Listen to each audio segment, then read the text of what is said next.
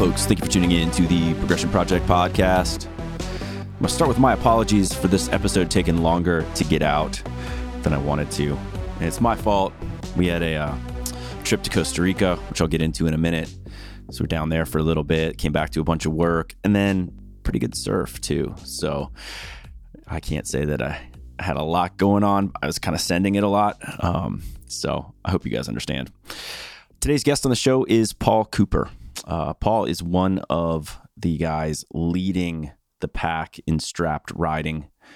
And what I love about Paul is that he is all in on foiling insofar as that he's actually making his own straps. And I love that about our sport where we're still at a stage right now where innovation is coming from the riders. Guys who are seeing things, doing things that other folks aren't doing. Therefore, they are experiencing something different and they're seeing areas of possible improvement and then taking that on. And you can still do that. And I think it's a beautiful thing because I think if you look out another, I don't know, five years, 10 years, it's going to be so much harder for uh, a little guy to hop in and create something new because we're going to start seeing best practices and everything is going to be much more figured out than it is right now. And so it's beautiful. We're at a place now where foils have gotten to a spot where they're really good, but there's still areas where we can all improve things. You know, Kane and Pedigo making tails that are amazing. Uh, you can still make boards and, and, innovate in the board space where, um, yeah, it's just just stuff that isn't figured out yet, and I think that's that's awesome. And it will become refined, and that will be for our benefit for sure because everything's just going to be better. But um, it's a cool place to be right now. So Paul's back on the show. We go through everything: strapped riding, winging, uh, downwinding. You guys are going to like it. Uh, a couple notes before we jump in. So Unifoil just hooked me up with the whole kit, and I mentioned it on the show last time, but between the last episode and recording this intro, I was uh, in Costa Rica for, I don't know, nine, 10 days, towing the majority of the time, and got to ride the 150 Viper, the 150 Vortex in some really good waves. You know, on the East Coast here in Florida, we don't get a lot of longer period swell. And when we do, our bars are pretty straight. So it's, it's not great. And I got to spend some time where I used to live on a reef break that I used to surf all the time. Probably my favorite spot in the whole entire world. You know, like Damo, my son, and I, like he learned to surf on an inside little reef there. We named it, which is cool. Like there's a couple spots there that we named. And so it just feels like going home in a way and it welcomed us in with some incredible surf. It was, you know, three to four feet, 14, 15 seconds, pretty much for the whole week. A lot of tow days, a couple prone days on that same reef, though, when it was bigger. And that was fun learning, you know, how you can take off in, in bigger surf. And it's more possible than I realized. You just got to pick the right ones. But then getting to experience, you know, I pretty much just rode unifoil the whole trip.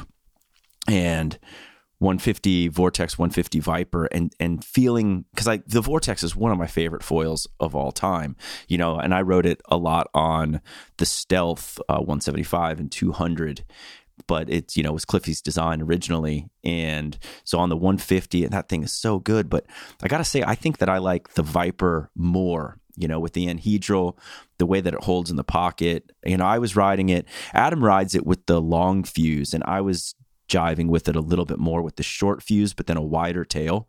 We didn't really have to pump a whole lot, you know, because we're we're towing and you're pretty lazy when you're towing. So, but I was just really blown away by how how that foil would hold in the pocket, and um, I was also playing with really for the first time diving in on the on the 83 mast, and so that took a little bit of time, and I love it. I think it's fantastic to be on a longer mast. You know, there's a delay in roll so that took a day or so to kind of figure out like um, the timing of going rail to rail. But once I figured that out, like I love it. Just feels like you're so safe all over the place. You know, I, I didn't breach barely at all on the trip. So you got the 150, it's a uh, narrower span, and then you're on the longer mast. And there's just so much, I don't want to say safety, but just you can really push things because you're not worried about tips. And generally, I'm on a 75 with, you know, a wider foil. And so I'm really cautious about where I'm going. And so now I'm riding longer mast back home, you know. Um, TJ sent me a no limits mast, which is about an 80. So it gives me an extra couple couple inches. The uh, I have is a 71, which turns into about a 75, and I'm liking longer. So I've been on that no limits a little bit, and um, on the 1095, it's just let me push everything harder. And I, and I love that. I love being able to push. Now there is a drawback, and the drawback is is that the way that I like to hit whitewater it's much more difficult with a longer mast. The timing is off. I'm kind of like ollieing up into the lip when I'm hitting it. And so everything's been a little different. And now I've got the timing down on the 80, but I'm having a hard time because I'm riding it super slammed forward. To talk about tuning in a second, but the way that I'm riding the 1095 now is that I'm slamming it forward in the box and there's just not enough nose. Like I'm coming out the back a lot on turns that I would normally pull on a shorter mast. And so I've got to figure out, I think I'm just going to have to go to steeper sections maybe or or try to like kind of ollie off the bottom a little bit harder or maybe even push that off the face a little bit more. I've been breaking down some clips trying to figure it out, but it's um the benefits far outweigh the the downside in longer masts, I think, and so that's going to be a part of of my game. Um, all right, tuning a little bit here. So we were surfing a small day up at a spot that we love around here, and it's a spot where you're kind of like going into an inlet. It's like almost like a long point. So you're like a two minute ride kind of into an inlet, and then it's pretty easy just to run back up the beach. And so we had been doing this for I don't know an hour and a half, and and I was like, I just feel like trying a new a new setup that I hadn't tried before. And so I was on the 1095 tuning how I normally do, which is like a extra, I don't know, minus 0.5. So a little bit extra lift on the blunt tails on the Sadris. And I was like, one of the things that I don't like necessarily about Takuma, how I had been setting it up, is that it rides pretty far back in the box. And then it's drivey, which I like, but then you lose a lot of the pivot. And so I was like, I wonder what would happen if I reverse the shim and I actually went to a plus 1.5 and then slam it all the way forward in the box. I was on the JS. And for some reason, the aluminum fuse Takuma and the JS with no base plate shim, those angles are beautiful together. Um, so, anyway, slam it all the way forward in the box. And it was the best feel I had had out of the 1095. And I love that foil. And that's how I'm riding it now. So I'm getting it all the way far, you know, f- uh, super far forward in the box, and it's fantastic. And it, it's really pivoty and slidey in the whitewater now. And um, but I am having a problem, like when I'm hitting the lip, getting back onto the face of the wave. Turns are feeling real good. I'm finding that slip and the whole thing, but but I'm not landing nearly as many as I would on you know, like a 75 mast. And it seems like it's not that big of a difference, but I can see the board angle change as it engages and it's it's kind of weird. So all right. Um last thought before we dive in, and that's going to be about boards and about what's happening with tuning right now. And it kind of bums me out a little bit because everything, you know, foils are so specific, brand foils are so specific, and they all have different angles when you're talking about you know mast to fuse connection mast angle itself um, angle of attack of front wings and then how you're you know and then you can hopefully i think every brand should make tails that you can shim but some decide not to and i just don't understand it blows my mind. But um the foils ride so much different that i don't think that you're going to get a board that doesn't require a base plate shim depending on what you're riding so the last board that I made, uh, it's called the Majestic 12. I don't know if you guys are UFO fans, but uh, look that up, Majestic 12. And I made it for basically where I had been shimming almost everything before the aluminum fuse Takuma, which now comes with basically the base plate shim. It comes with a different angle than the carbon mast. And so, you know, my board on lift signature unifoil is perfect no base plate shim needed. Super direct connection to the board. I think it feels better. But now with the new Takuma, I have to reverse shim it. And there's something about reverse shimming that just doesn't seem to feel as good for me. Where the JS, with the rocker that the JS has, feels perfect on the Takuma. And I said, I don't know if like when you're making a board model in the future, you're going to have to specify the angle, and maybe there's a way someone smart out there could, you know, help me figure out like the right way to um, kind of classify, categorize the angles. But you know, something that's going to feel great on a unifoil is not going to feel great on the Takuma with the aluminum fuse because of the angle. So you're going to always need base plate shims. And so maybe in the future boards are built and we we say what the angle is so that you know if you're riding Takuma you get a board where you don't need a plate shim on Takuma.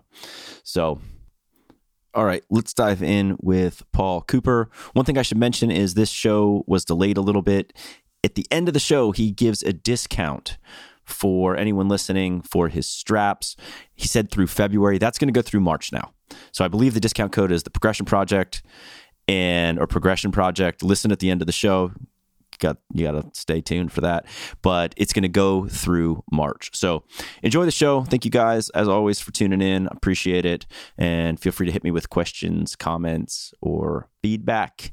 And be well.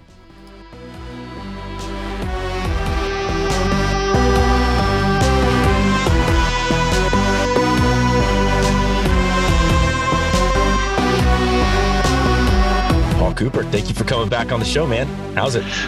What's up? What's up, Eric? Yeah, it's been long overdue. Definitely long overdue. Yeah, for sure.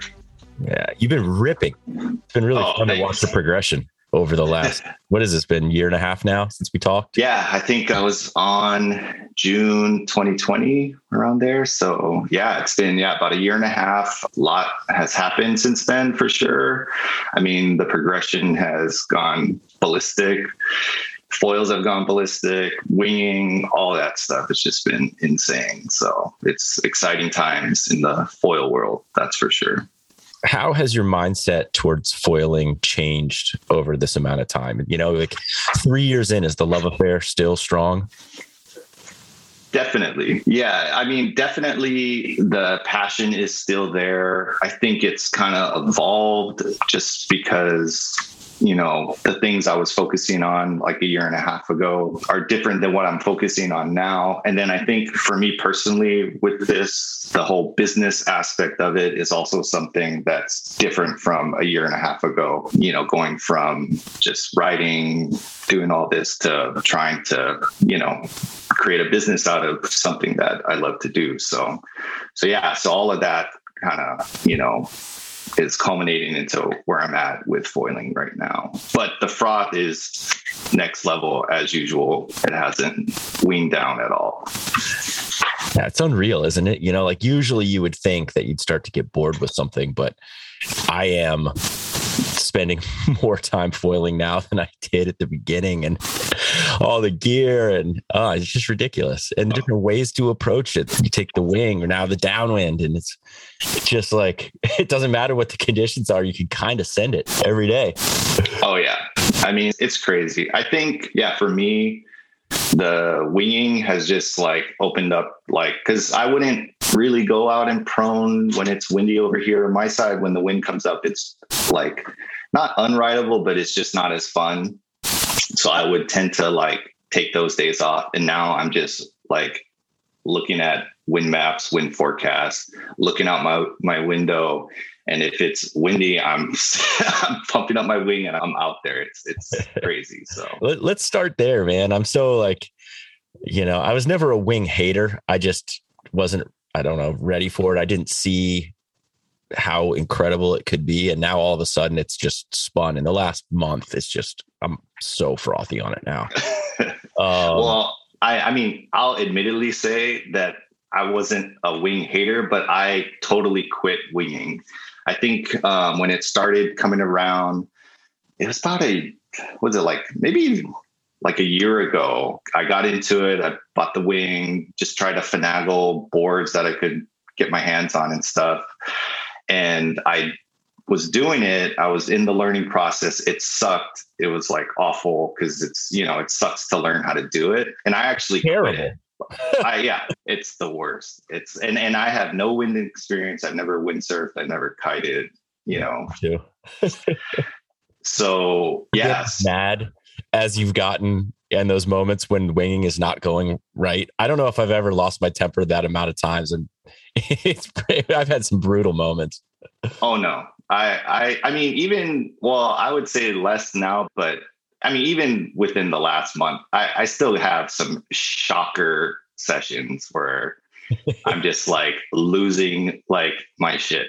Like sorry, sorry for swearing, but yeah, I'm just like I'm just like losing it. So, um, but yeah, no, in the beginning, like the most shocking sessions ever, you know, like not even like getting the board out of the water kind of thing for like hours. It's insane. So, nope. Yeah. Yeah. So yeah, I mean, I started and then I quit. Like I was over it. I was super over it. And then I was trying to do a lot of like prone downwinding. So so I met up with like the Voyagers, you know, Scotty, all those guys, Kahi, Sim, and did a few of the Caicos runs, which was super fun. It's just not super close to where I live. So I was attempting to do some downwinders by my house. And it's just it just doesn't really work where I'm at. There's a lot of outer reefs. So what I would do, I'd have my wife drop me off about two miles down the road and then I would catch some chippers, try to get out as far as I could. But it, it would always kind of be like, you know, I would end up in dead zones a lot. So, so, and then the other thing, which is crazy for, which kind of like stopped my downwinding journey, is on this side, we have a lot of drone fishermen. I don't know if you ever heard of that. I get the concept. That's yeah. So, so it's basically fishermen on the shoreline they hook their lines to drones and they take them like a mile out to sea. It's insane. It's crazy right now over here. And it's pretty bad. I find dead lines out in the water get tangled in my foils all the time. So, but, but I would be like a mile out on a bump, not a wave to chip in, in sight and then hit a drone line and fall, you know, and it would just like totally kill my downwind session. So after a few of those, I'm like, I'm kind of over that too. You know, I just, you know, it just wasn't working. And then back to the winging, I finally got some better equipment. Cloud sent me their wings, which are amazing. I love their wings and got me a better board. And it just clicked. And then once it clicked, I was like sold. Once I was able to get into the surf and because because I don't really wing for flat water stuff, you know, like just mowing the lawn as they call it back and forth is not something that, you know, I find enjoyable. Mm-hmm. But using that wing as like I call it an elevator to get me out like two miles out and then I can catch a swell back in, you know, with the wing floating behind me, it's that is insane. Like I almost enjoy it more than tow foiling. Like it's so much fun that's the same way we're doing it. Is basically on pretty much onshore days where runners aren't really on offer. And actually, right now, I'm having as much fun winging as I do on the runners. The runners are so much cardio. Mm-hmm. You're just you're working a lot. They're insane because you get to surf, you know, in and out of the surf the whole time. But there's a lot of pumping. There's something about just you know the elevator, whatever you want to call it, just whipping yourself out a bit and then just catching a bump and just sending it. And it's so much fun how much energy. Our shore, we have a lot of shoaling. It, it gets pretty shallow. You know, Florida, we have a pretty like a pretty long shelf here. And once you get off half mile or so, everything gets so much, there's so much more energy, raw energy out there. And so that's hard to tap into. I know if I was James Casey, I'd just be paddling out by myself two miles and doing it, but some little sketch about that. I drop you, Paul. So Paul didn't pay his internet bill and just got kicked off. But what I was saying, Paul, is that I got to sell more uh, straps. I got to sell more straps. Sell more straps. um, we're using it the same way. We're elevatoring out and then linking into bumps, and our our energy gets so much better because of our continental shelf. When you get you know a half mile offshore, and the wing lets that become very easy, so you don't have to be like James Casey feeling comfortable sending it paddling out by yourself for two miles. I think actually, I think as soon as other people get on the downwind train here with me, I'm the only guy who's got a board right now, and we have you know you can partner up and go out. I think it's going to really open it up. But yeah, I mean, even though even partnering up, it's like when you're out there. I mean, even with a group, because because like the few times that I've gone with with Voyager guys and stuff, it's like as soon as you go, you, I mean, you're you're still pretty much on your own. I mean, unless you have like some kind of boat or jet ski escort. I mean, it's so I recommend I have an Apple Watch with the cellular, you know, for the emergencies and stuff like that. I mean, you know, if you're going to do this kind of thing, definitely be prepared, have extra precautions, let people know where you are, where you're going to end up and stuff for sure. Hundred percent. I, I have mine, and um, it's saved me so many times. Not from danger, just from ending up miles from where I wanted to be, getting yeah. a ride, or oh yes, being able yeah. to let, my wife know that it's not going well, and instead of a half an hour run, it's going to be a two two hour run. She's not freaking out.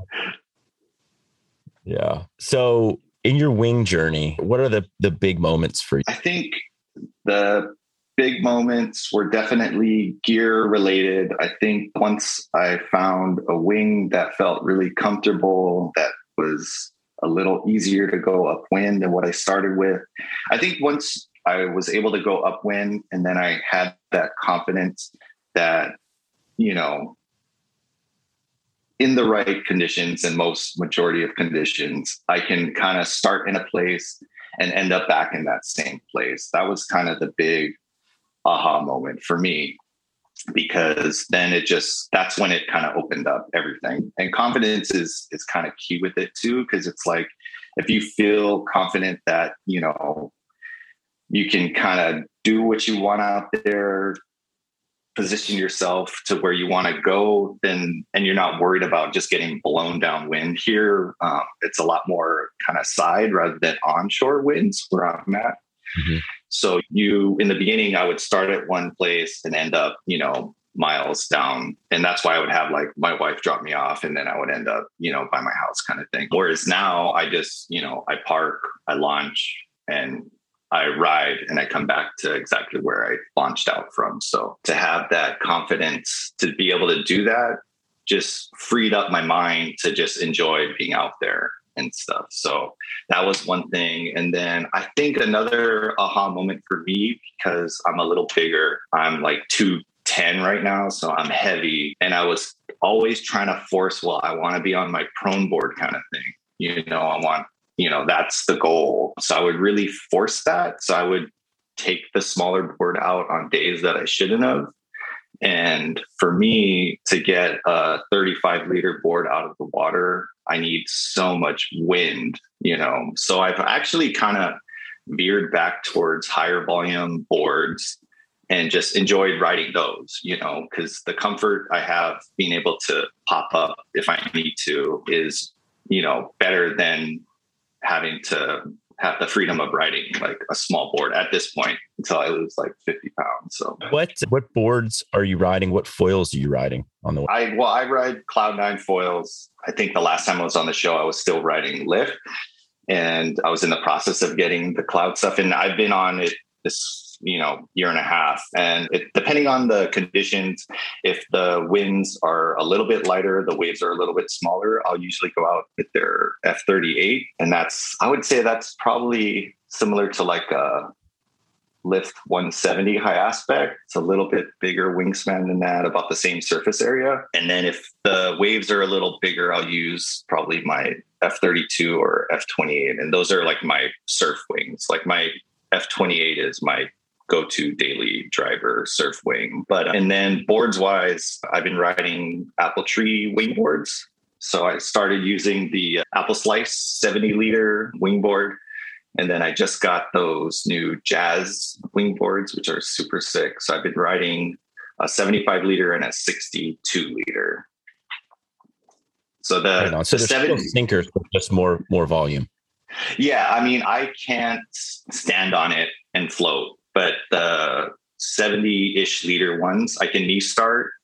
And it's if there's a little bit of wind, I'm not sinking. If there's no wind, like I'm to my waist, even on the 70 liter. But if there's, you know, something that grabs the wing and makes me move, I can get that board kind of up, you know, in pretty light winds. And then once I'm up on foil, I can kind of keep it up, you know, in some yesterday was pretty light when I went out and I was able to stay up on foil, you know, for I think an hour until the winds totally died. But that's epic.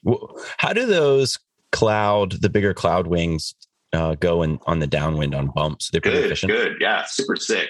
I mean, it's not going to be probably as fast as like uh, 120 or anything like that, but the glide is there, and to me, it keeps up with the bump, which is what you want. You know, like like speed is kind of relative for me when I look at it because you just need something that keeps up with the energy that you're on. So to me, it does that fine. It's real stable. I'll use it with the stock tail for downwinding um, all the way back. And yeah, it's sick. I, I love that wing for that kind of stuff. Right on. Let's dive into your straps, man. You sent me a, a pair, and I, I am very ashamed to say that while people have ridden them, I'm not a strapped guy yet. Yeah. and yeah. so I actually don't have a board to put them on. And so they're beautiful and everyone is saying that they're the best made straps. Oh wow, awesome! Uh, that's, that's yeah, you put a lot of love into it. You can tell, and I think I got an early generation too. Yeah. So what? Actually, Austin wants to borrow them right now. Yeah, Austin, reach out. Yeah, I'll get you a set. Let's let's get Austin going. That'd be sick. Yeah. So it's been a journey. Yeah, because even I was listening a little bit because I just wanted to kind of see the where I was at. I was listening to our conversation from a year and a half ago. And yeah, that was pre me making straps for myself at all.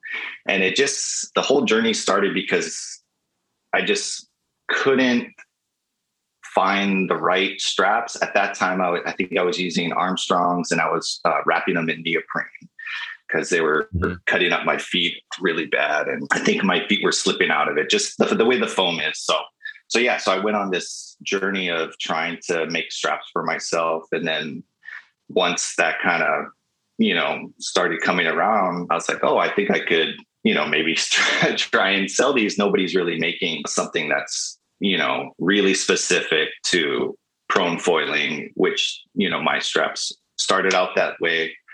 But I think they can be used for anything that needs straps. So but, uh, but yeah, but it's been a journey. I've gone through tons of prototypes. The shape that I ended up, you know, kind of coming to is what it's at now, and that's uh, my Send It series, and and those are what I use for winging, prone, and all of that. So, but uh, but yeah, I'm super stoked on the progression of it, finding the materials that I needed to, and yeah, I'm stoked. I'm super stoked, and I'm super stoked that people have been stoked on him too. You know, it's pretty cool to kind of create something and then, you know, have other people enjoy it as much as I do. So I'm stoked on that. Dave Kalama and I were just kind of messaging back and forth about that a little bit, just how fun it is to make something, you know, shape boards that someone else gets to enjoy and kind of like share in that journey with them a little bit, be a part of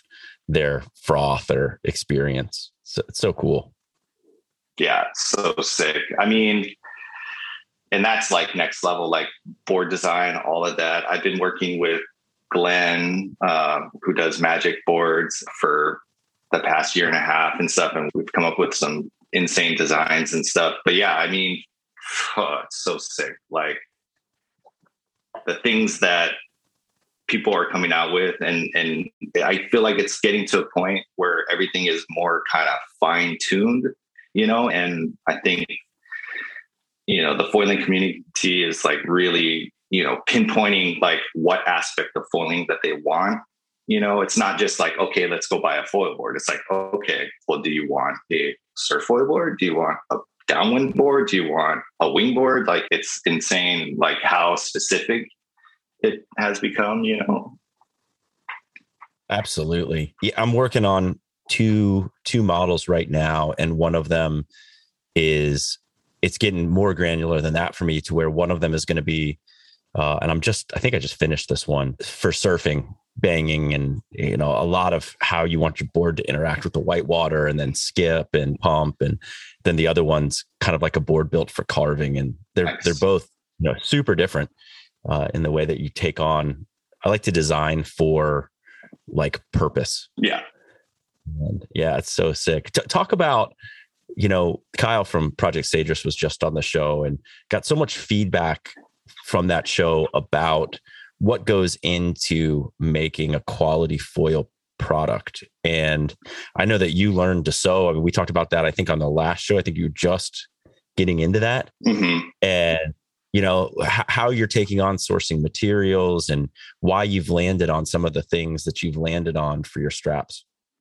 Yeah, I mean, yeah, it just kind of developed, you know, and, and, involved just, well, first off, it's sourcing materials was just what can I find, you know, what's on Amazon. It's like, what website can I get things from? What kind of makes sense price wise? What am I capable of doing with the sewing machine? I am not, you know, trained in any way, shape, or form. Like, I don't even think I really used the sewing machine until I started getting into this. Um, and I've had, you know, a few people give me tips and stuff along the way, which is great. But yeah, just kind of, you know, evolved from that. Whatever, what else, you know, what type of materials I could find. And then I would say about eight months ago, I was able to connect with the factory.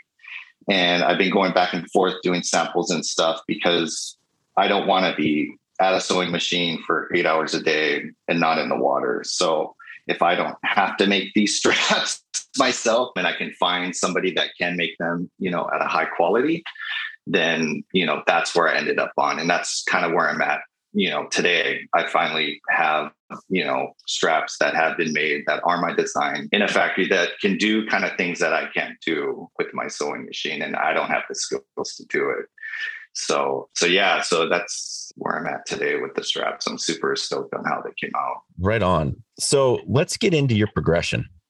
You know, in watching you evolve, really in that top tier of guys leading the air game, especially in the rotations and some of the things you're doing and mapping a lot of that out. You know, a lot of that didn't exist as you were learning it. So you're there's one thing to learn something when you can break down someone else doing it it's another thing to invent and find inspiration. You know, like talk about that journey.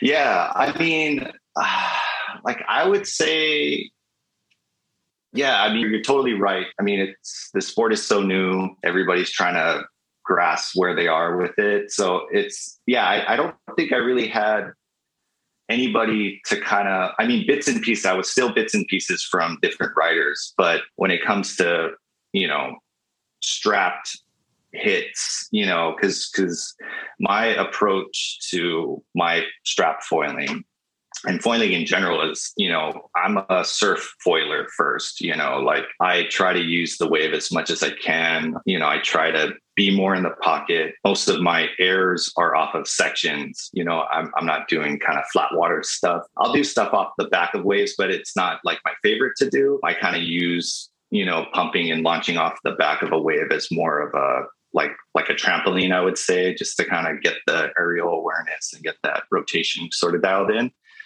But to me, I'm trying to hit sections. I'm trying to, you know, hit foam, and I don't, uh, especially like you know, a year and a half ago, there wasn't really many people doing it. So I just took it upon myself to, you know, I bought a robot camera, you know, a solo shot, and I just film myself. And and that's kind of how I progress just by watching my footage. Okay, you know, I'm hitting it this way. Maybe I should hit it towards this end section. Maybe I should be, you know, not as parallel to the wash when I go up or more parallel to it, you know? So I just kind of use that. And that's why I have so much, you know, content because I'm filming almost every session that, you know, out there, especially when it's, you know, the spots closest to me. So, and that's something as everyone's trying to progress through the sport, that's something that is I don't know if it's overlooked, but we, we don't talk about it too much. And that's the deliberate practice feedback loop. I, I was lucky enough to have Anders Ericsson on the show. I don't know, probably three or four years ago.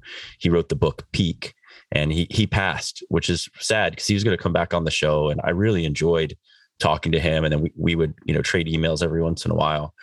And he was the guy who pioneered all the work in the 10,000 hour rule that Malcolm Gladwell then took and, you know, based his work off of. And, but the deliberate practice circle of, you know, set intention and then feedback in this process and in surfing, which you could argue maybe not is, is not a deliberate practice sport, but the video is the feedback. And without access to video, I don't want to say you're wasting a session because surfing is always fun, but as far as progression goes, you're not going to progress as fast as you could if you don't have the ability to break things down. Totally. And solo shot's a great way to do it if it works. For us, for some reason, I think because we're close to a Navy base, I think they downgrade GPS. That's what I've landed on. Yeah, it's like the greatest thing and the worst thing. You know, it's it's like winging. You know, it's like the best but the worst. You know, when it when it when it's going good, it's great, and then when it's not going good, it's like the worst thing ever. I have like sessions with it where it's literally, I'm like just out of frame, and it stays that way like the whole session. It's yep. the most frustrating yep. thing ever. It's like it's like the camera's moving, but it's moving to keep me out of frame. Like I'm, I get so pissed off, but. That happens to me all the time. I'm like, I was going fast right there. It's like zooming down the beach. I'm nowhere to But when found. it works, it's great, you know, and, and it's real fickle. Like I, ha- I have a certain way I have to set it up. And if I deviate or change or rush any of those things, like it won't work. And yeah, a lot of what spots it just doesn't work. Uh, sorry, what was that? What, what are your tricks for setting it up? I mean, if anyone has a solo shot, you know the yeah. The so act- yeah, so I powered on early, you know, with open sky, you know, it needs open sky. So I, I turn it on early. I set it up with it powered on. I give it like, I don't even know, five to 10 minutes, at least five minutes, I would say, to kind of just whatever, do its things, let the sensors, you know, activate or whatever. Then I power on the tags after that, and then I'll calibrate it and then do that walk around and stuff. But if I brush it, or let's say I calibrate it and then the camera is not really following the tag, you got to start that whole process over. I think the times where it doesn't work most of the time is like it does that, and I'm not willing to kind of do the whole process over again because it's about I would say like 10 to 15 minutes to get that thing started. And when the waves are firing in front of you, like that's like a lifetime. You're just like this half an hour on the beach. Oh, yeah. So yeah, so I mean started up early, you know, take the time to calibrate it and make sure it's actually calibrated before, you know, you do anything before you go out in the water. So but even with all that, some days it just doesn't want to work. It's, you know, it's finicky. Yeah. So let's go back to the air game right now. And yeah, you know, I've noticed a lot of guys riding shorter masts. What, what mast are you riding? So for like my surf and strap riding, I use a 26 inch mast. Um, and to Pretty me, yeah. Oh, yeah. Yeah. I was using a 24 inch mast when I was running this stuff, but with the cloud, prior to them having the stock one 26, they sent me a few that I cut, and I actually cut down to 24 to tr- test that out because that's what I was writing before. I mean, it was that was actually too short. I was breaching on my bottom turns and things like that. So then I got another one and I cut that to 26, and it was perfect. It's like just short enough to be loose and lively, but not too short where I'm breaching too much. To me, a shorter mast in the surf, hitting whitewash, doing airs, doing rotations is, you know, where it's at. As long as the waves aren't too big. There's some, you know, cons to it. Like you can't do those super rail carvy kind of turns. You know, it's it's just the wingtips are just so much closer. And then you can't really use like, you know, high aspect kind of wing if you do a shorter mast, just because it's like when you go on rail, that tip is going to stick out so much sooner than it would on a longer mast. But uh, yeah, but the liveliness of it is is so much more with the shorter mast. I love it. Yeah, I, am going the other way right now. I've been riding a lot of longer masts so that I can carve harder. Yeah, Um, yeah. I mean, I think for carving, about where you're at. Yeah, I mean, there's uh, carving and even pumping. I would say, um, if you have like a kind of a longer cadence and a more glidey kind of pump, the longer mass would be better. For those who have like you know kind of quicker, shorter, like a shorter mass, you know, is better for pumping and stuff like that. But but yeah, I actually when I ride no straps, I like riding the 30 inch mast. You know, Yep. just to kind of put you know a little more into my cars and stuff. I, I like your uh, strapless clips. Thanks. I tend to watch the strapless clips, clips a little bit more than the than the air clips. Yeah, I, I do it. I mean, I do it a bunch. Actually, yesterday I went strapless, and then I think today the waves have been a little weak, so I've been getting super frustrated um, with my strap stuff. I, I like when it's kind of weak and I'm not like riding out of my airs and so I just get so frustrated. So so yeah, so I went strapless yesterday. So I'll probably be posting some strapless clips in the next few days. So last time you were on the show, we talked about how to get into straps, and we don't need to rehash that. All I want to ask is a year and a half later, have you changed your technique at all? Yeah, um, back foot first till I die. Matt Costa, I'm coming for you. No, I'm just kidding. Yeah, it's I think it's very personal. Like it's there's no wrong way to go about it. I just started with a back foot first kind of, you know, mentality. So when people ask me what's the best way, I mean, you just got to go out with what you're comfortable with. I think even back then I was saying I was missing straps and like year and a half later, I'm still missing my straps. You know, I'm not 100% getting into it every time. I'm still kicking it with my toe. My toe is still sore. So those things just kind of never change. It's just part of the way it is. And like my strap design sort of helps some of those things, but it's, you know, there's still this material that's on your board that's, you know, rigid and it's, you know, it takes practice to kind of get into it. But yeah, I think my approach to it all just kind of, you know, like I said, it just evolved into like I'm more into the the surf aspect of it. Um, I don't have a jet ski, so I don't tow a lot, so I can't get a lot of practice of doing high speed, you know, big boosters. You know, most of my airs and things like that are all, you know, like from me, you know, personally assisted, you know, kind of, you know, I'm not getting any kind of assistance with a jet ski or anything like that.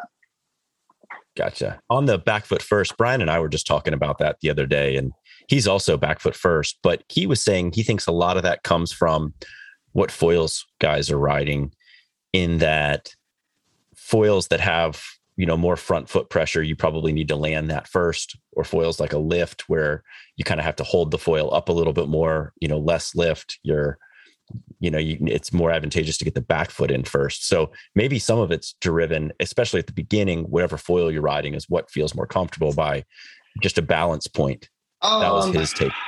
Maybe. Well, I think I think what it is too. It's just it's just kind of where you're at with it and and what you're going to stick to. What I've noticed with a lot of guys is they'll just run a front foot strap first you know, and not put a back foot because they have a hard time getting that back foot in. So they progress from having, you know, because they're so used to putting that front foot in anyways, that when they put the back foot, that it just naturally goes there first. That's one reason I think of why a lot of people are going front foot. I mean, it's just kind of like for me, you know, I think, yeah, I, when I first started, I was talking to Brian about it and he said back foot and everything. So so that's just what I went for and what I do, you know.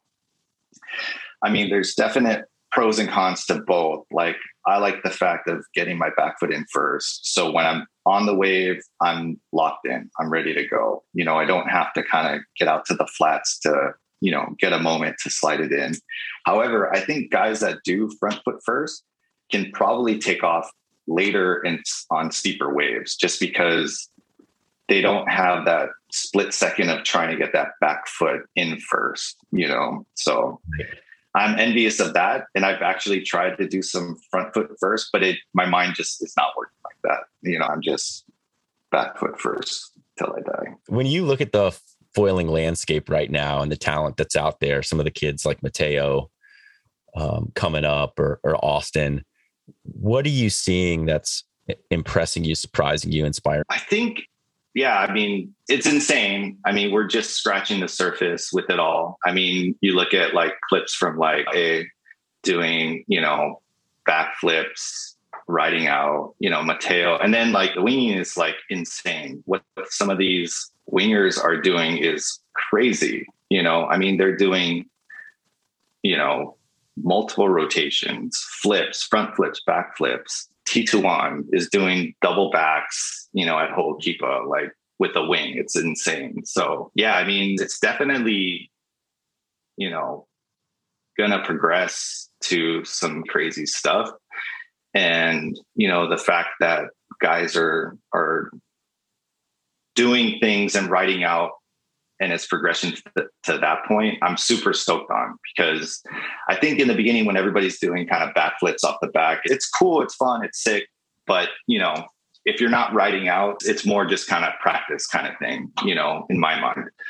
So the fact to see, you know, guys doing these things and writing out is, I mean, that's where, you know, the progression needs to go towards.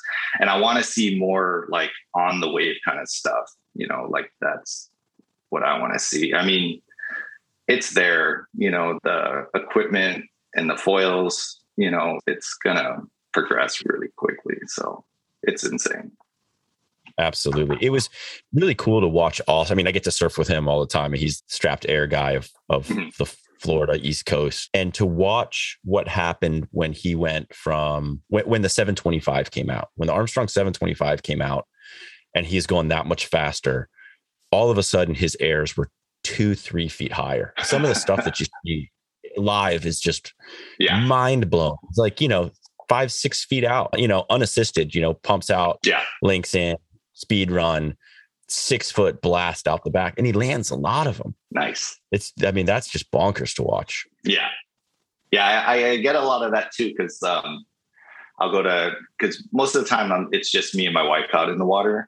But then I'll go to mm-hmm. spots and, and foil with people. And they're like, "Oh wow, like your airs look so much bigger in person than on your clips." It's like I don't really think your airs are that big on your clips, but then when I see it in person, they're kind of bigger. So, so I mean, yeah, yeah. to see it in person, and then if you're noticing that it's that much bigger than what it was before, then yeah, he's going huge. So that's super sick.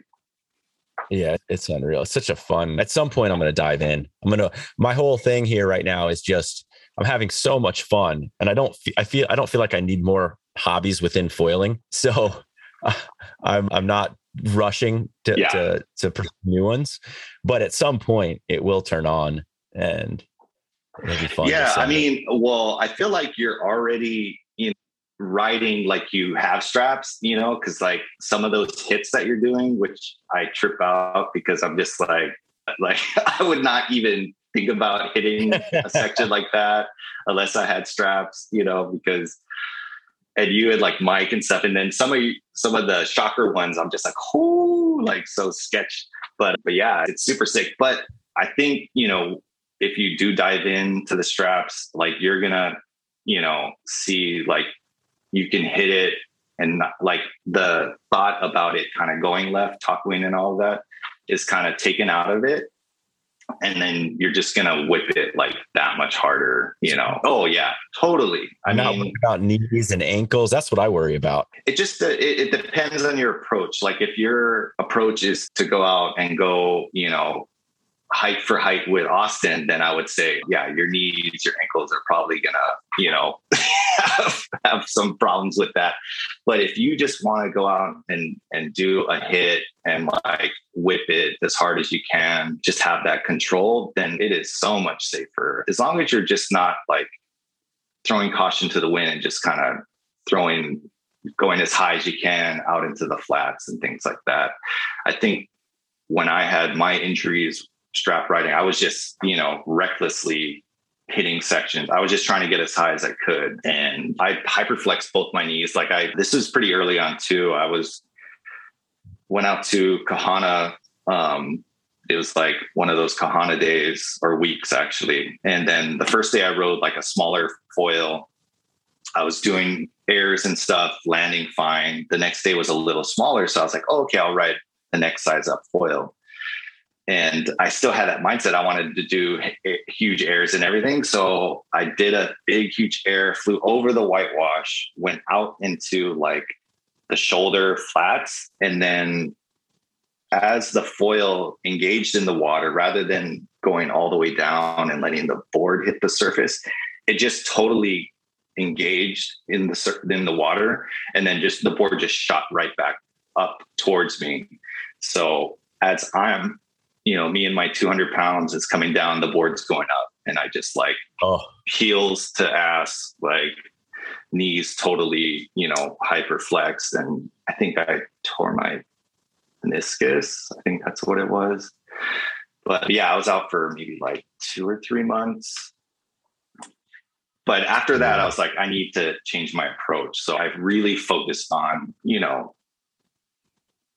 knowing where like I'm gonna place the board, where I'm placing the foil, um, not going too big. When I do go big, it's because I know exactly where I'm gonna be landing and stuff like that. So so I think that was it actually really helped me because it it kind of evolved my style to the where it's at today. Because now I like I don't do like those kind of straight airs. It's it's always kind of like more of an arc to it. Gotcha. Know? You, know, what always, I, I think my favorite turn that you do that I actually model a little bit. I'm like breaking it down. I think that, and it, I see you do them unstrapped. They're not as radical, but they're still radical, mm-hmm. which is when you're hitting it backside, like super vertical, kind of throwing the tail out. Yeah.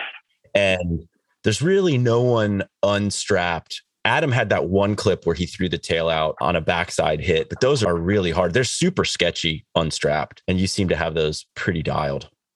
Yeah, I don't know. It's just uh, the way that it pivots. I I just find you know I just have a comfort with, with that hit.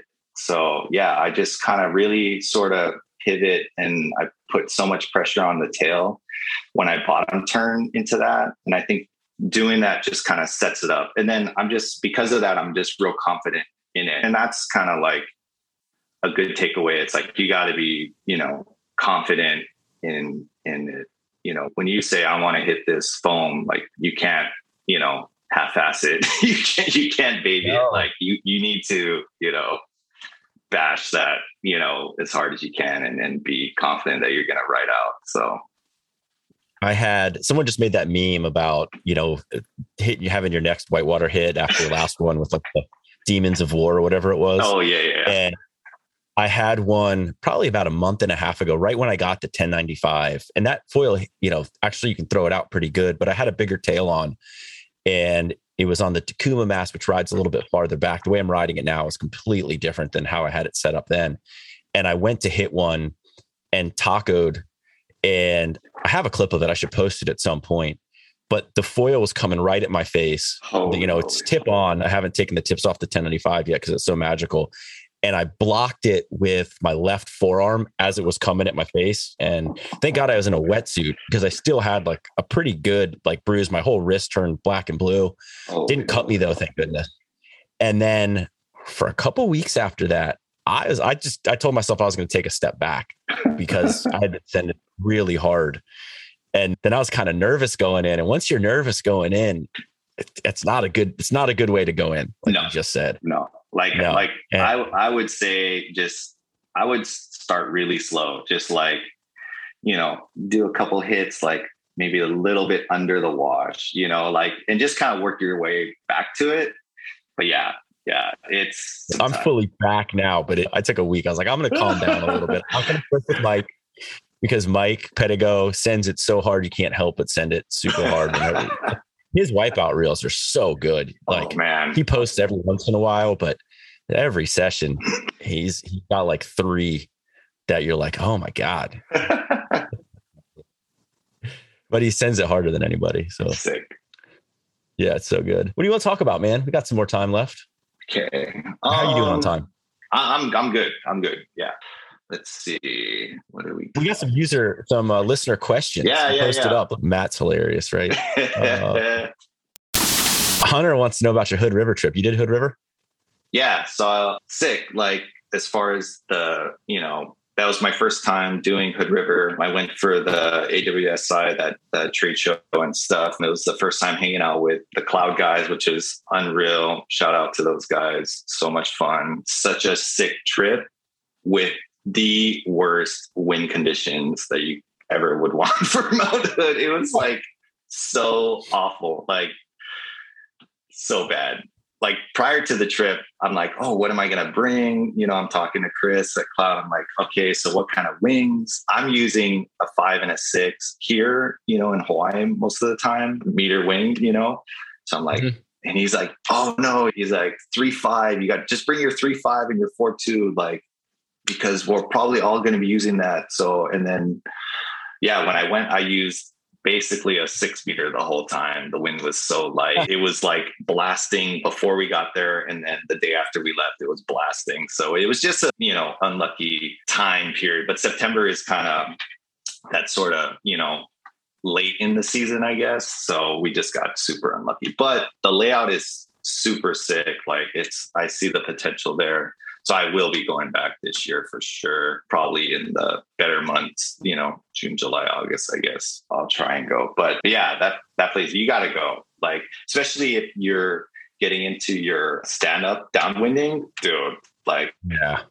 It's it would be so sick for that. Like I wanna learn how to sup downwind for that because it just like over there is super sick. And then you're connected with TJ. He is like the guru of sup downwinding. Like you go with him, he knows like all the routes and everything. So you'll be like super stoked, I think, if you go. So I would, you know, if you get a chance out, if I were you, I would definitely head to Hood River.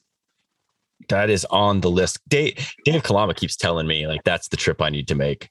Yeah. So I should listen to Dave. Vince DeFoyle wants to know how do you catch uh, waves on your 27 liter board. Yeah, this is a good conversation because yeah. I ride really small boards too. I ride like 24 at a buck 90. So yeah, pretty yeah. similar. Yeah, I mean, I, I, feel like once I started going lower volume, well, well, the way that this actually happened was I've been kind of going less and less volume, but not that much drastic. I was going from like I think it was like 38 down to 33 down to or actually yeah I think I went down to 33. And then um, I had Glenn make a board for my wife that's in my shape, but smaller, you know, for her. So it was 22 liters, 310, like tiny. My wife's small. So, and she didn't like it for some reason. I don't know. She just didn't like it. So I was like, oh, well, maybe I'll try this board. So, so like we're out in the water and I'm like, oh, let me try it. So I got on it and I was just like blown away on how good it felt. It just, you know, it being that thin over the foil would just made it so much more responsive. So after that, I was hooked. So that board, I put, she didn't have inserts in it. So I put inserts. I started using it for strap riding and stuff. But that board is pretty difficult to catch. 22 liters at 310 for a 200 pound guy is pretty hard. I, I'm catching waves that are like, you know, waves waves. I can't catch whitewash. Like if whitewash comes it just rolls over my back. Like it just pushes me under the surface and rolls right over my back. So i need to catch like more legit wave waves with it. So it can get kind of frustrating. So then working with glenn i ended up you know actually having the same shape as the boards that i was riding just thinner so that's where I ended up getting down to like a 27 liter board, but it's still a 4 3. I think it's like 18 and a half or 19 inches wide. Forget. But the surface area is there. So, and you know, because we have foils under our boards, once I get that thing moving, it, it paddles, you know, relatively well. And, you know, I'm not willing to kind of give up the responsiveness just so it can paddle a little better. You know, I'm kind of at that point, you know, with my foiling and stuff. I'd rather struggle a little to catch the wave and have the board ride better than, you know, catch everything in sight, but, you know, I can't, you know, turn it as hard as I wanted. So, yep. That's, you know, I think one thing that some folks might not think about is that the foil is providing lift, mm-hmm. you know, well before it's lifting you out of the water. So at two miles an hour, you still have lift on the foil, which is actually adding, you could look at it like it's adding volume to the board. Totally. And so, you know, I ride four, four, four, five, four, sixes, like 17 and a half now, but they have good surface area. Yeah. So yeah, paddling out isn't as fun, especially in a wetsuit, the whole thing right now in a four, three, that kind of sucks. But then catching waves, as soon as you get a little bit of velocity, all of a sudden, you know, it's a 40 liter board. Yeah. And totally. you know there's no problem popping up on it now i will say some of the smaller foils like lift 120 for me you know that's when yeah you need like the section i'm, I'm usually taking off down the line on the lift 120 so i can get to that you know speed where i can actually pop it up out of the water because the stall speed for me on that is like even on the the 1095 you know Mhm. the 1095 stall speed for me is right around 10 miles an hour Oh wow. Yeah, that's still pretty fast, right? It, it is, but it once you get it in that range, it, it's Uh-huh. really easy to get there. So it's not a big deal. Yeah. All right. So we got Kanye East. I like that name. Uh, your thoughts on countercultures? Why are we all drawn to boog, et cetera, and foil? Yeah, because you come from the boogie board world, Yeah. which is a I mean, counterculture, and is Yeah. foiling counterculture at this point? I, th- I think so. I think it still is. I mean, it's there's some. I mean, I've been and I've been seeing it kind of recently. Like this bill was kind of put forth, like because all these bills are coming out. So that was kind of some drama the past few weeks. But it's gonna die. Well, I guess here in Hawaii, and I, I think on Maui is where the bill started. They wanted to kind of regulate foiling. Well, they kind of clumped foiling into regulation for certain commercial harbors and things like that. But it was sort of real general. It kind of was statewide in this bill. And yeah, everybody was, you know, kind of freaking out about it. We're like, oh, you know, here we go. You know, now it's like we're going to get arrested for foiling. I'm like, holy crap. But long story short, with that bill, it's going to die. You know, the guy who wrote the bill, they, you know, and hey, hey, props to these foilers and wingers, man. We like come together as a community because like people are like hitting up senators and things like that. It's crazy. So, but long story short, it's going to die. They make it general just to get a conversation going. I think, I think Dave uh, uh, Kalama, I guess he spoke to some people here and, and he said, oh yeah, they're working it out. It, it's just there to kind of start conversations like, okay, this is an issue, you know, how are we going to fix it? And they're fixing it within their own community. They're not going to involve the government, which is great. So, but, but yeah, so I, I, I, oh, sorry, go ahead. I was going to say Simeon was just on the show. I'll release that probably tomorrow. Nice. And, you know, I asked him his take on, you know, regulating foil because as a Hawaiian lifeguard, he's right there on the front lines and seeing the Mhm. real danger. And he said that to date, there's not been one recorded foiling injury from, you know, a foiler to a surfer. Mhm. And if you compare that to longboarding or, you know, kayaks running through the lineup, all of that, you know, I mean, maybe there's fear, it's fear of the unknown, Yeah. but you know, there's no data backing the fact that foiling is dangerous Well, at this point. I mean, I- I'll tell you what I'm afraid of when I go to those spots that he has to lifeguard. I'm afraid of all these girls on longboards who don't wear leashes, whose boards are flying at me. Like to me, I'm more afraid of that than a foiler who's, you know, doing two and three for one. So, so yeah, but it's, yeah, I think it's just the look of it. It just looks like, you know, Right. something that can hurt you and it can, but I think the way that people progress and evolve and learn to foil is very humbling. So we all, you know, all the foilers, like you can't just jump on a foil and be like, oh, I got this. You know, it's something that, you know, you have to respect. And I think that's why there aren't any, you know, injuries related to that. I mean, it's going to happen, you know, just because more and more people are out there. But I'd, I'd say for the most part, we're still kind of in the somewhat respect zone of it. But it, it, it is going to happen. Yeah. And, and a point that he made, which I completely agree with, is that there are no newbies to the ocean sports hopping on a foil. It's not like you go to Hawaii and you're like, you know, from Ohio and I'm going to learn to foil on this trip. Never been You know, you're going to be on a soft top or a longboard mowing people down. You know, so foilers are probably already somewhat talented in ocean sports. And so, you know, they know the rules of the road, what to look for, what to avoid. Yeah. And so, yeah, I'm sure there's going to be an errant board that gets washed through a lineup and it's going to hurt somebody. And, and that's terrible. And wear leashes if you're around people always. Yes. But wear a leash, wear a Cahoe leash. They're the best. But yeah. Yeah.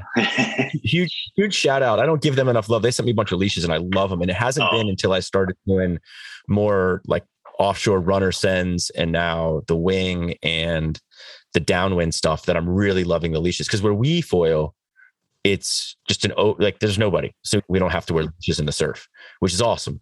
But for safety now, I'm rocking the I think it's the four or five foot coil leash, and I love it.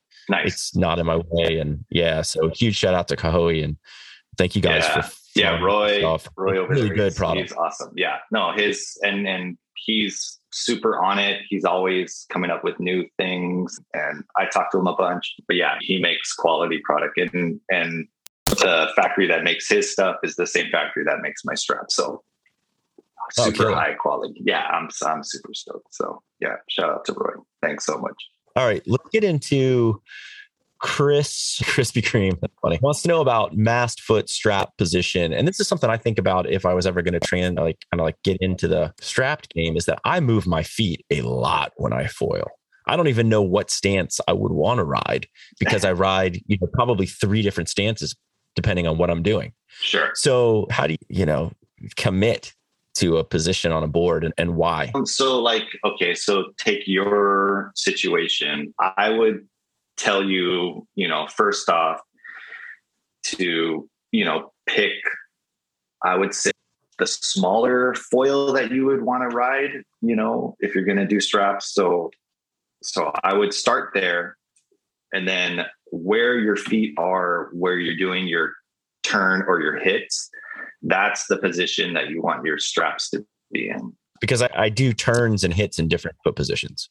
Like a, yeah. a carve is a very different foot position for me. Yeah, it, it, it's going to be more of your hits. Okay. Um, because the carving, you'll still be able to carve even in that position with the straps because you're kind of pulling on it more and, and you're going to gotcha. be able to control the board more. But the hits, you want your feet to be relaxed and more comfortable when you're doing hits. Carving, you can kind of, you know, it's not as critical, but you know when you're doing a hit is is where you want your feet to be the most comfortable and and that's the position that you want. So i would say you start there but it could change you know like even when i get new boards and things like that it takes me you know a while to kind of dial in placement and stuff you know and then straps just add on to that dialing in so it, it, it can be you know sometimes it takes me a week do you pull out your back foot at times to pump. I, Austin does that a lot. He'll uh, pull out his back foot, move it up for the pump run, and then on the connection, put it back in the strap. I do not. No. I wish I could. I just don't have that kind of. I mean, I guess if I practiced it, I could maybe get into that. Usually, when I'm strap riding, I'm not riding a wing that I'm trying to do like three, four, five. I mean, I can do three and fours with it, but I'm not trying to be up on foil. I'm more focused on the hit itself. So I can pump as much as I need to with my feet in the strap. So I, I don't pull it out, but I, but there's merit to it because yeah, where my back foot is when I'm in a good pump is definitely, I would say, off, you know, in front of the, where the strap would be where, you know, where it needs to be for when I do my hits and stuff. So. Gotcha. And so then what's the best way to do that? Just go foil that whatever wing you're going to ride the setup in the position where you want your mast, and then look at your feet. Yeah. Bring some chalk out, draw it on there while you're foiling. yeah. I mean, yeah, I, I would say that. So yeah, when a lot of people ask me, oh, like, oh, how should I set it up? but I always say dial in your equipment first, you know, dial in the mast placement and everything. And then just just pay attention to where your feet are. I mean, it's hard to do, but you just gotta kind of take that time. And and it's basically you're just, you know, trying to have an educated guess of where to start at. I always recommend taking tools out to be able to move things and stuff in the water because, you know, if you go out and it's doesn't feel quite right and you aren't able to move it, you know, then it's just will take it long, you know, take longer to dial that in. So I I would suggest taking a tool out, moving things around because like the difference between it feeling like magic and it feeling like garbage could be like a quarter of an inch, you know, like I, yeah. I've moved things like that minutely and it has made, you know, the biggest difference in the world. And with my straps, I have all of those things to kind of deal with that. I have like, let me see, let's see, three, six, nine. I have 11 holes, you know, to move the angles and everything because I'm, you know, super finicky and really, you know, like when something feels good and, and knows when something doesn't feel good. So I like having options. So that's into the design of my straps. You know, you can really subtly move it and tweak it, and it makes such a big difference do you leave the straps a little loose so you can move your feet inside the straps? That's something Brian does. He likes to be able to move his feet for different feels, you know, a, an inch or so inside the strap. Yeah. So the way that I design my straps, excuse me, there's like an offset. So so I like having kind of a higher arch when I set it up. So with that higher arch, my foot slides in really easy. There's an offset so it kind of takes away that extra material so your feet don't catch on it as much. And then there's a wide side and a narrow side. So when I'm engaged in the straps and I'm doing my airs, you push up against that wide side and it actually cinches the strap around your foot and it's like super locked in. But what's good is when you release that pressure off of it, it loosens up and your feet are actually free, you know, like, cause I want to get in quick and I want to get out quick. I don't want to, you know, be locked in and not be able to get my feet out. Because if you're in trouble or, you know, the foam hits you weird, you want to be able to get your foot out there out of that strap. So, so yeah, so I don't make my straps tight in the sense to where you have to, you know, really work your foot to get into it. Like your feet should slide in. And then when you engage it, feel locked in. When you disengage it, you know your feet can come out super fast and that you know went into the design of, of how my straps are that's epic what do you what do you want to close with let me see yeah just super stoked i'm super stoked on the amount of support i've gotten throughout this past year and a half you know thanks to cloud nine foils i love you know i've tried all kinds of different foils but i always you know, end up back on my cloud. Like to me, they're the best surf wings, you know, for the way that I like to ride. I haven't tried. I haven't had the chance to ride the new series of the yeah. clouds. What's the feel that you get out of them that's different from other foils? It's I I feel like I can turn it as hard as I want. So like my daily driver is the F28. Yeah. And it's kind of a smaller wing for my weight. But but the way it's let me see. I think it's like it's around like it's like a 150 square inches around there. So I can pull it up. Cloud, come on, you got to start naming your wings. The no, well, actually, well, I, I like how area. they name their wings because because their wings are wingspan. So 28 is a 28 inch wingspan. Maybe it should be 28 dash 150. So they, they actually it's so complicated have... with everything, man. like GoFoil just randomly putting numbers on stuff. Makes my job harder. Uh, oh man, I can't find this. Yeah, I think it's like range.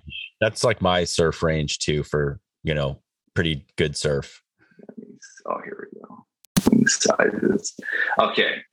Yeah, 28 inch wingspan, nine, it's like 960 square centimeters, 150 square inches. So it's okay. like a nine, nine something, like a 950 kind of thing.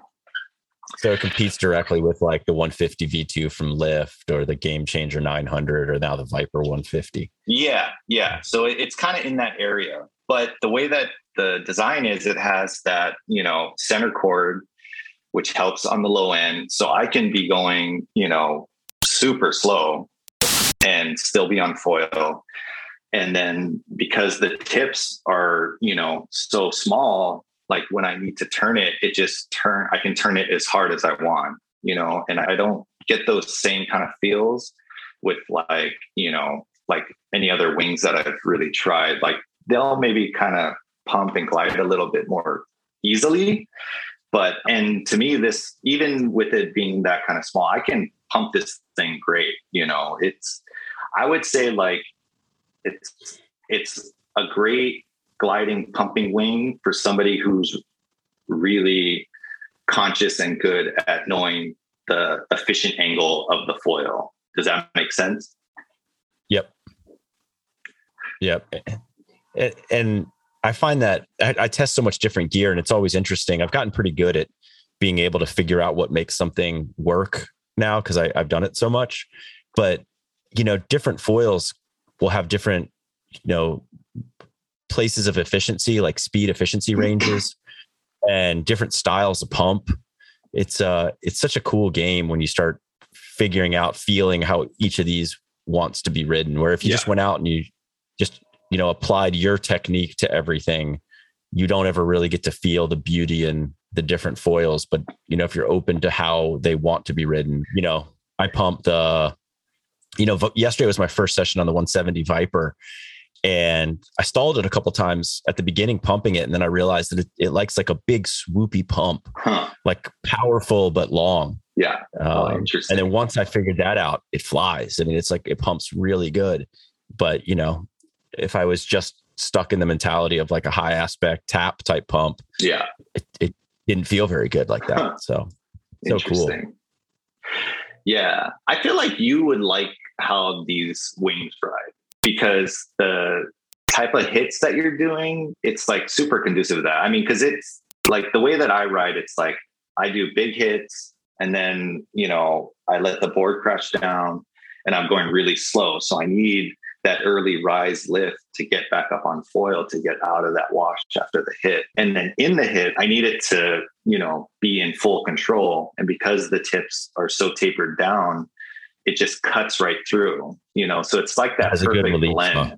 Yeah. Oh, it's it's yeah, I love it. Like I can turn it as hard as I want, you know, bog out, you know, get the board down and then pop it back up really easily. And I don't get those feels with other foils that I've tried, you know. Well, it shows in your riding, you know, your carves are always looking really on point. I think it's underrated about your foiling. You're actually really smooth on all the carves. Oh, and then you know, the hits as the exclamation points. yeah, I mean, I, yeah, I definitely once I kind of you know got my fill of doing airs and stuff like that, I, I wanted to focus on the carving and, and mix it up. And, and definitely, I think Adam was on the show recently talking about, oh, I don't know anybody, you know, that kind of does the, the airs with the cars and things like that. And, and so it really in, inspired me to really do that, you know, mm-hmm. for sure. And so, yeah, I definitely try to incorporate more cars. So rather than just like because in the past I would just pump out, get into the wave, and just kind of stand there waiting for that section and try to go at it full speed. So now I'm doing like, you know, a couple figure eights, couple infinity turns before I hit that section. Just, you know, make yep. it look prettier. I love it. All right. What do you want to leave folks with? Yeah. So yeah, follow me on IG, Paul Cooper Foil. Used to be Fluta Coop change it to Paul Cooper foil. Yeah, if you want some straps, can go to my website, one by one foil.com. For the month of February, I'm going to offer all of the guys who listen to this podcast a discount. So, yeah, so just put in progression project and you get a discount. Sick. Super sick. Yeah. So, yeah, that'll be for the month of February. Yeah. Thanks for all the support from all my, my sponsors, Glenn with Magic, um, Cloud9, Cole, Leash, Roy. Yeah, super stoked.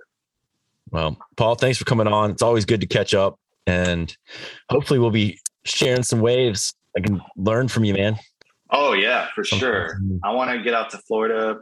Brian kindly invited me out so there, so I, I definitely want to come out because the waves look sick. Like, like it looks like what I would, you know, love to be riding the the clips that you guys post and and the type of wave, the way it breaks. I'm just like, oh, there's a section. Oh, there's a section. I'm just like yep. frothing when Skate I see it. So, but I am gonna wait for that water to warm up. I, I am not looking to to jump in there with a four three, but spring is great. You know, like Same. April, May, you might be in a spring suit, you might be in like a light three two, but we have a lot of surf then.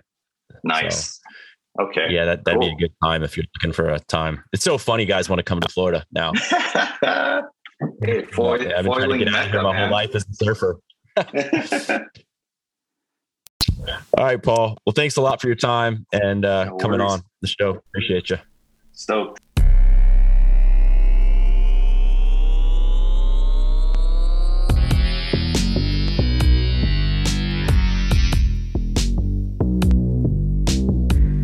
Is Progression Project podcast, deconstructing foiling, flow, and the learning process with your host, Eric Antonsen.